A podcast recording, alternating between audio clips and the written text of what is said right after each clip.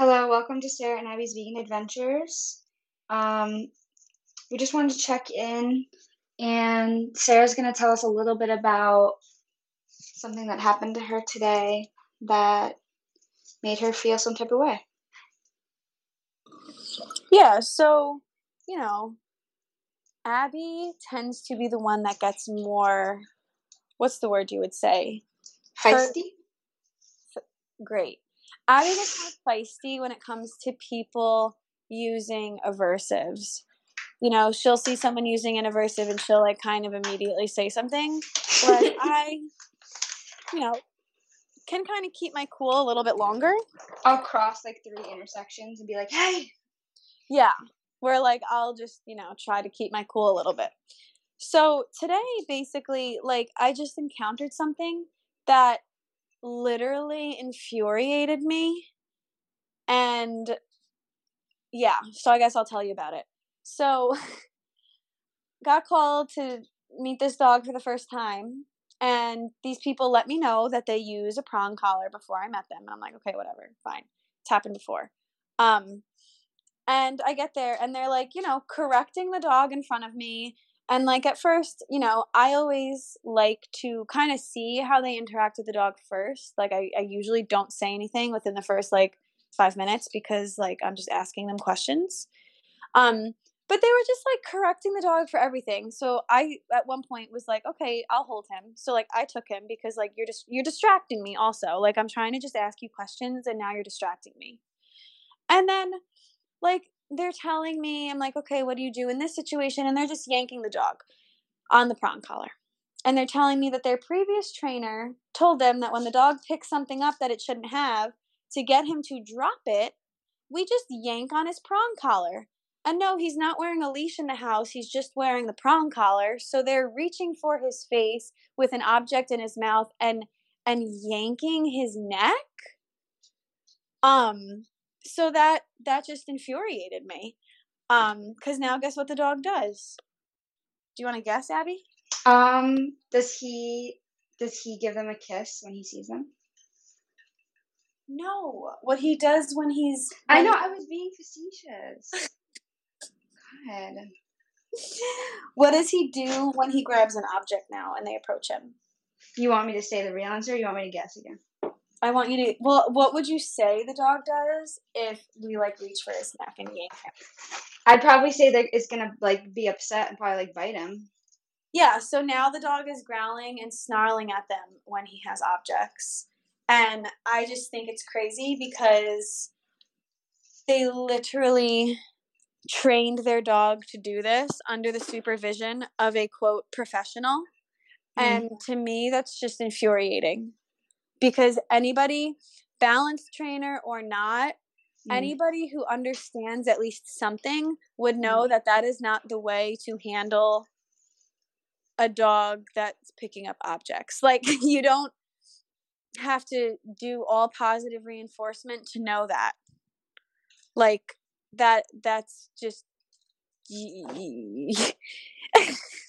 you want to take over well correct me if i'm wrong it's not just about oh, you're being mean to the dog. He's just trying to play. This is a safety issue.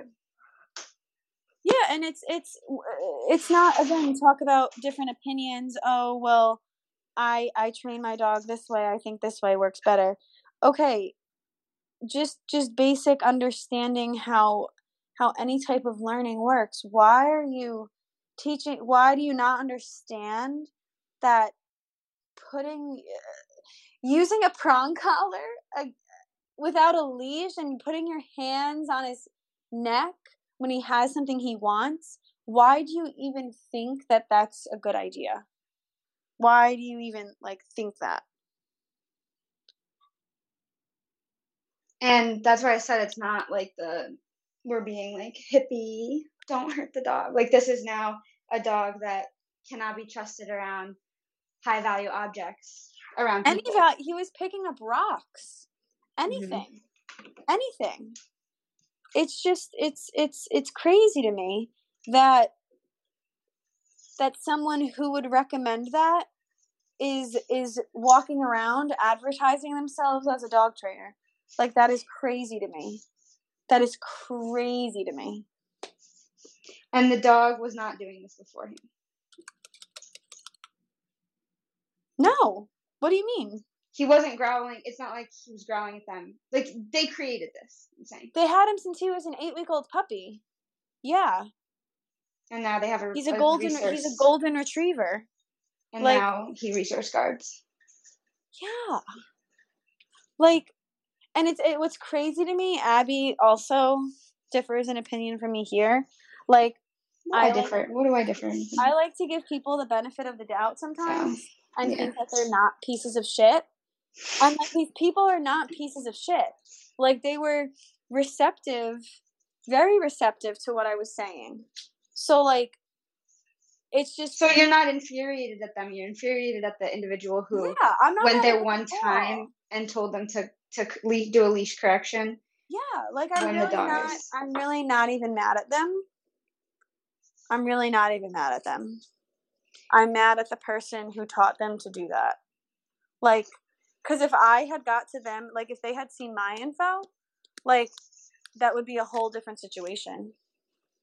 And it's like, it's just, it's crazy. Now, is that a lifelong thing, or is their dog like screwed forever? Or do you no, I mean you can definitely. He's still a puppy, so it, you can definitely like condition it out of him. But like that's now that needs to be the focus of their training. When mm. the focus of their training for a young dog shouldn't be not worrying about research. Yeah, like why, why? You know what I'm saying? And did this trainer ever come to their house? Do you know, or did he literally yeah. say this on the no, phone? he went. Okay. He went to their house.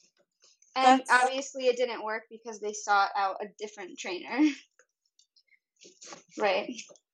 Yeah, I mean, yeah, they weren't happy, and the dog picks up everything. So like, so it didn't even work. Didn't work. So yeah, I, the other podcast that we listened to, Nikki Ivy on Dog Speak, was saying how she's she had a client go to her after like seeing another trainer and um without even meeting the dog, like just hearing the dog barking on the phone, the trainer had told her to get a shock collar. And it was ah. like an eight pound small breed dog who was like fearful. And without even putting her eyes on the dog, that was what she recommended. And and Nikki Ivy was like, that is abusive. That is abuse. There's no two ways about it. Trying like it's abuse. And it's un it's it's not it's not professional. Yeah, it's it's again, even just pretend that we like those items, like pretend that we use them in a different dimension. Like how do you think that the use of them in that way even makes sense? Like, how are you really advising someone to do that? Like, you really told someone to do that. You know? Like, you really told someone to do that. So, I mean, what is, I mean, what, so in your opinion, like, what, what is their motive of doing that? Like, why would they give them advice that is so wrong that it's, that it's, because not- I think, you know, I think that in most situations, maybe not most, yeah, let's say most, let's say 65% of cases, especially with the clientele here of fancy purebred dogs that are like labs and goldens and tend to be, you know, sweet, easy dogs. I think that they can get away with that in most cases, and in most cases, the dog won't turn around and snap at you. So I think that's why they're getting away with it. And do you think that they are just maybe they don't they don't have the tools and knowledge to give them a different solution? Like they literally only know how to do that. Like what would be why would they not suggest something as easy as trading? Like they just don't they don't have that knowledge. Yeah, I think they I think it's, you know, is it this specific trainer that's the bad guy or is it the person who taught him? I think it's like your friend, your ex friend. that was never my friend. Who is from a sim, you know, that's how this person probably learned, and that's what he thinks is right. and that's just what they do and nobody questions it. And in most cases when it gives you the results you want it gives you the results you want so you're going to keep doing it. Yeah but you like you were just saying that that even a balance trainer even a trainer that uses aversives would know that that's not going to work and clearly it didn't here. So what i mean do they they just don't they literally don't know what anything yeah i think what happens is that maybe when the trainer's there and they the trainer you know and this just goes back to uneducation also when the trainer does it at the house for the first time it's gonna work you know? Mm-hmm. so then time goes by and the owners are doing it. You're getting a few months down the line. Now this is the result. They say to themselves oh that trainer didn't work that's let's just call someone else so like that trainer doesn't even necessarily know the fall okay, that's I happening see. because what I said I see. I, yeah, because yeah, because how often are they getting that negative feedback? It worked when they were there, so maybe the clients don't even know that it was bad. Maybe they think they fucked up. Oh, because it worked when he did it, we must just suck at it. Mm-hmm. You know, so then they just go with someone else. They don't call and say, "Oh, you sucked." Yeah um yeah i think that's what it is that's that's why they're in business because you go you get dramatic results when you're there for the for 10 minutes and people are like oh. and then you have fallout that they don't necessarily even connect to being your fault i just feel like how could that be like how could that be the case if you if you have so many clients that that that switch to you after working with an aversive trainer how could what be the case? That like they that like they think it's work like I'm basically I'm asking you, do you think the trainers know that that's stupid and going to mess up the the client's dog or do you think that they have no idea and they're just living in la la land because it worked one time? Yeah, I think again, once again, a mixture of both. They are not living in the real world, and I really think that they in the vast majority of cases, in the moment that they're there, they're seeing it work, so they think that it works. Mm. You know, I think it's really easy to be at someone's house for an hour and scare the shit out of a dog mm-hmm. and think that you're the best trainer ever because what you just did, quote unquote, worked. So we know what you would say to the, the clients. Obviously, you dealt with that today and you had a positive impact. What would you say to the trainers? If you had an opportunity to sit down with that trainer, what would the conversation look like? Well, I, I would first want to ask, like, where they got their education from. And more than likely, they're, they're going to say, oh, I got my certification from X, Y, and Z 50 years ago, 30 years ago, 20 years ago. And I'm going to say, oh, have you done any continuing education? And they're going to say, no, I got my certification already. And I'm going to say 30 years ago. so that's where it's going to start. And then I'm just going to ask, you know, do you care about curing the the dog or do you care about curing the behavior? Ooh, I love that. That's the title. You got to write that one down. Like, do you genuinely care about the dogs you're working with or do you care about making a buck and just making the behavior go away? Mm-hmm. Like, what is your intention? What's your intentions? Ask me what my intentions are. What are your intentions when you train? My intentions are to improve the quality of life and I can't speak. Improve your dog's quality of life and your quality of life and mm-hmm. improve mm-hmm. your you know communication with each other yeah. i feel like their goal is make the dog stop doing the naughty thing mm-hmm. um and that and that's where i think you know we differ because guess what? If I improved your dog's quality of life and I improved your communication and you guys are happier, but the dogs still sometimes choose a pillow up, I'm not going to think I failed. Mm. Write that one down too. I love like, that. If your dog is happy and whatever and oh but you can't take him off leash because he's still okay but guess what are you are you you guys are happier and you can communicate with him better okay i did my job then Mm-hmm. Mm-hmm. that's it that's it I really love that. thank you so yeah i think bottom line is if you are going to hire someone to help train your dog you really need to do your research Mm-hmm.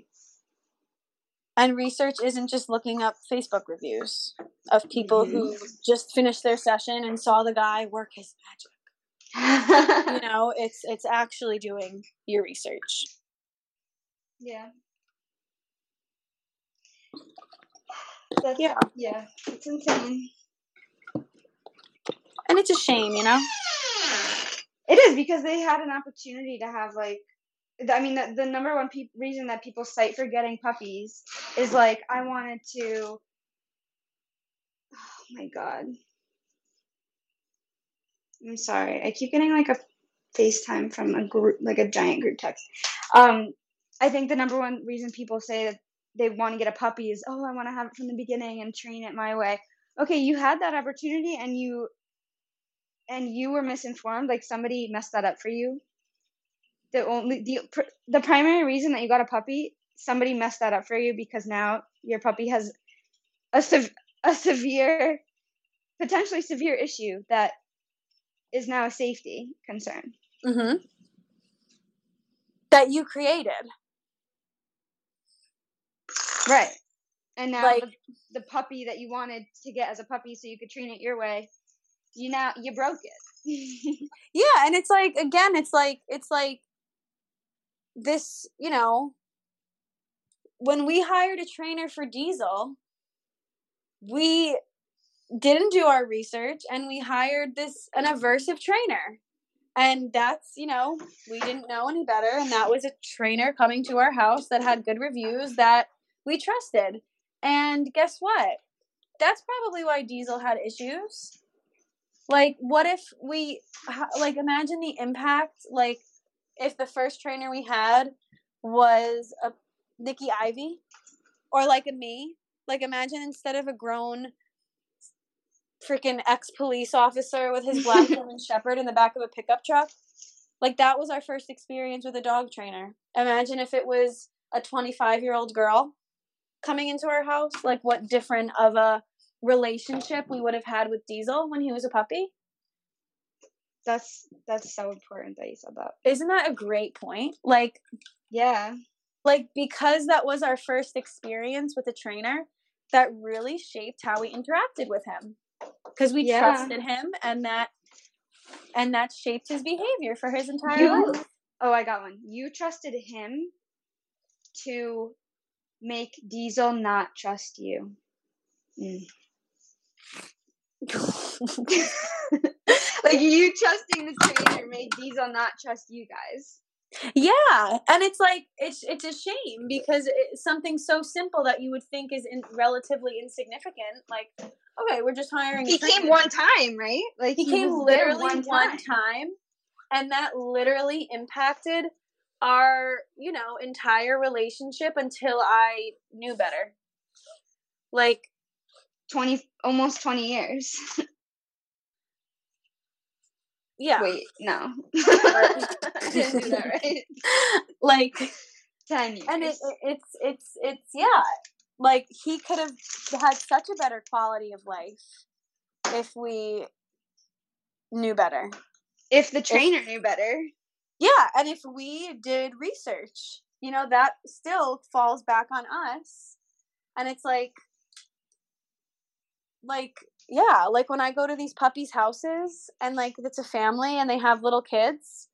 Like imagine if I was like a big brolic man putting a prong collar on their dog, how different of a dynamic that would be and how different the kids would interact with their dog. Mm-hmm. That's crazy, am I right? and I think it also makes the relationship that the kid, the, the way the kid views the dog is now like, ooh, like our same thing. We went to a training, like a group class, maybe three times, and um, and choke chain. Um, am I cutting out when these people are calling me? No. Okay, good. Um, choke chain. He told us to grab his cheeks when he did something wrong and get in his face and say Oh, no. Tell me that. Like, and then so now you know you're viewing the dog as like you're demonizing the dog subconsciously. And as a kid, you're like, "Oh, this guy's telling me the dog knows better, and that he's do- he's deliberately disobeying me." So now it's like, okay, well, you know, screw that dog. You know, same type of thing. And it's sad. I was just muted. Sorry, I was talking. Um, what my guy did was he had us all like sit on the floor and pet him, and then he said, "Okay, he respects your mom the most." Um, and he told me he doesn't respect me at all, and that he thinks I'm just another playmate. So that I have to really like, you know, I gotta be assertive. Discipline him. Yeah. And I was And like, really, that was probably he has the most trust for for you, uh huh. and not that he didn't have trust for your mom, but that it was least you know built up with your mom because she was kind of scared of dogs in the very beginning. Yeah, and he's most engaged. Even you know, even if it was you know, looking back, I was a kid. I was more chewy. like Chewy. more fun to chew on and bite. Uh. Like my parents didn't tolerate it. Yeah, but also he was the most engaged with me. Like Yeah. that could have been phrased as a positive thing and not a oh my god he's biting you. He's you got to get this under control and like scare us. And like engaged can be even if the dog is engaged in a negative or seemingly negative way in the beginning, that's so easy to flip and be like, okay, he's most responsive to you, so you can teach him the behaviors that you want to see. And that would have been more powerful coming from the one that he was more engaged with. yeah, but instead it turned into a you got to get this under control. It's going to be dangerous.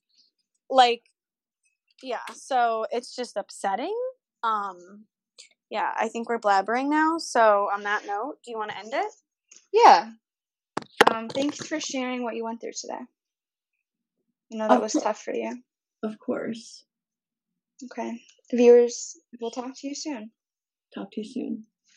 Bye. Stay safe out there. hmm